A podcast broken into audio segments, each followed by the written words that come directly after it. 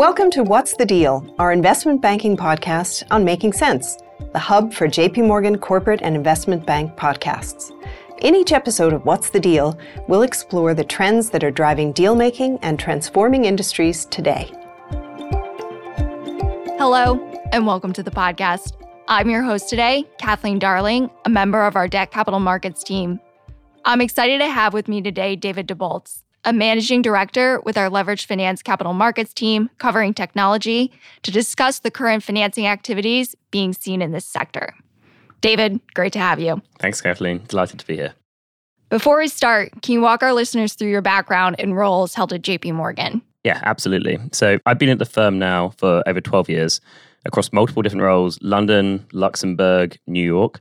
And since 2017, I've worked within the leverage finance capital markets team in EMEA, covering technology, media, telecom, and automotive sectors, and then purely switched to focusing just on the technology sector in New York for the last couple of years. If you think about the technology sector, it's around 15% of the leverage finance markets. But from a selfish perspective, from what I cover, I think it's the most exciting and fast growing part of the leverage finance space. And we work with companies across the spectrum. So think about it from early stage, negative free cash flow names, all the way up to pre and post IPO, and all the way through to mature, large 20 billion plus tech companies looking to access the capital markets. Fantastic. To kick off, can you give an overview of what activity is being seen in the US leverage finance markets related to technology? Specifically, it would be helpful to understand the market dynamics unfolding now. Yes, absolutely. So, to understand where we are now, it's worth quickly recapping the year, what we've had in the technology space. So, we came into the year of a clear pivot from the VC world all the way up to the public companies that the tech sector needed to pivot away from a growth at all costs to bottom line profitability. With the expectation we had of rising rates, the debt market was taking a very bifurcated approach between what we say the haves and the have nots.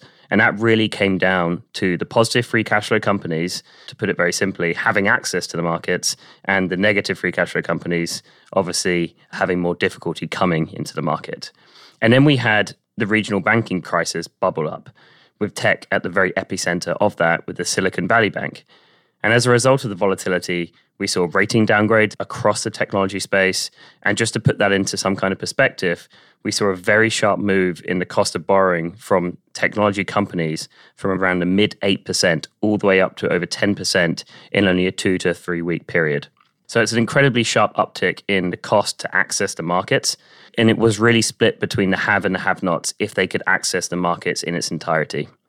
So naturally, at this point, we saw direct lenders actually take a significant market share away from the banks in the tech space specifically. And many of the tech private transactions were financed away from the banks in Q1. And again, to give you some perspective of the magnitude of that, 65 technology deals were financed by the direct lenders in the first half of the year alone, which is obviously an incredibly busy part of the market. But bringing you right up to the present day, demand from institutional lenders has actually snapped back so significantly that banks are now willing to enter into firm commitments with the expectation of being able to syndicate the term loans to institutional lenders. And the actual average price of technology loans has increased nearly three points since effectively late March. And that is a huge movement in the markets. That's really interesting. Can you tell us more? It's down to two points. Point number one is the macro. The combination of this so called recession being less severe than previously expected, and then inflation under much more control. And then you have central banks pivoting or the clear pivot coming in the coming months. So you have that on the macro side. And then the second side is really the technicals. You have the technicals in both the loan market and the high yield market. And when we talk about the technicals, we really talk about the supply and the demand imbalance that we're starting to see from the market participants. The fixed income markets is a self healing market with interest payments, coupons received, and they really have not had that much to spend that cash on. And to give you perspective on that, the total financing activity this year is 70% refinancing. So, very little new opportunities for institutional lenders to go and lend into. And what that means is, with cash naturally building up, and supply being so low compared to where we've been in previous years, that's really creating this Goldilocks scenario where ultimately that cash needs to be spent. And so we're seeing that any new opportunities that we're bringing to the market right now are being incredibly well received compared to only two, three, or even four months ago now. You mentioned there needed to be a pivot away from growth at all costs, given the changing landscape in the macro and interest rate environments. Can you expand on this point? If it's the case that investors and lenders are still factoring in a potential recession, how has this mindset impacted the willingness to put money to work? Is the preference still to deploy capital for higher quality, profitable tech names? Yes, you're absolutely right, Kathleen. So, investors in high yield bonds and lenders in leveraged loans are still very much concerned around the aforementioned potential recession that we could see over the next six to 12 months.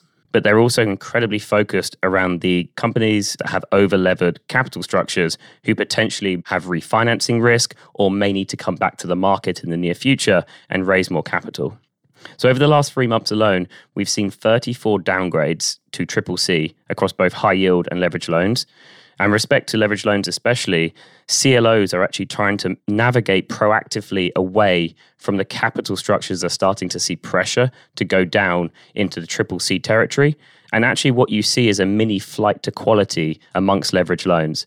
The flight to quality that we typically see is sometimes from equities into gold or from high yield into investment grade, but it's a lot more nuanced than that in the leverage finance side. What we actually see in loans is the navigation from B3 rated loans all the way up to B2, which sounds very small, but it's a massive difference in how CLOs can actually treat that capital as part of their lending thesis. And that's where we're seeing a large divergence right now in price.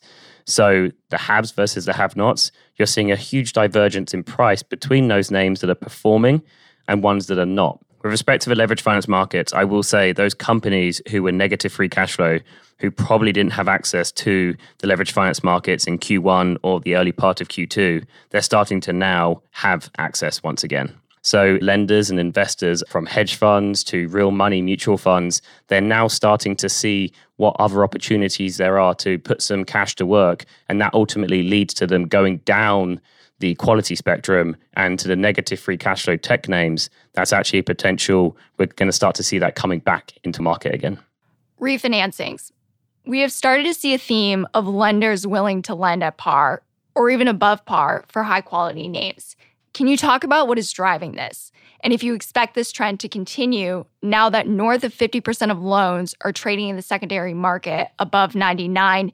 And to put this into context for our listeners, we have not seen this trend since April of 2022. Absolutely. So, this really emphasizes the previous question. There is a trend developing around higher quality companies where they're seeing a significant amount of cash and demand effectively chase all of the same opportunities.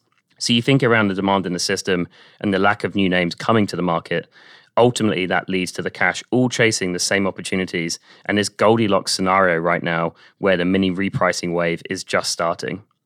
And we've seen a number of tech borrowers actually borrow and cut their spreads on their leverage loans in the most recent weeks, which again, as you mentioned, hasn't been seen for quite a while in the loan market.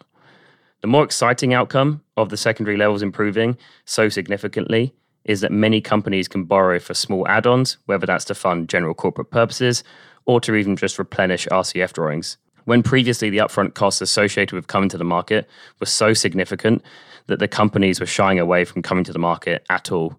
So, very much right now, the change in price is given not just repricing opportunities, but borrowers can now come back to the market and raise various different forms of lending activity, which is, again, three to four months ago, a very different place to where we are right now.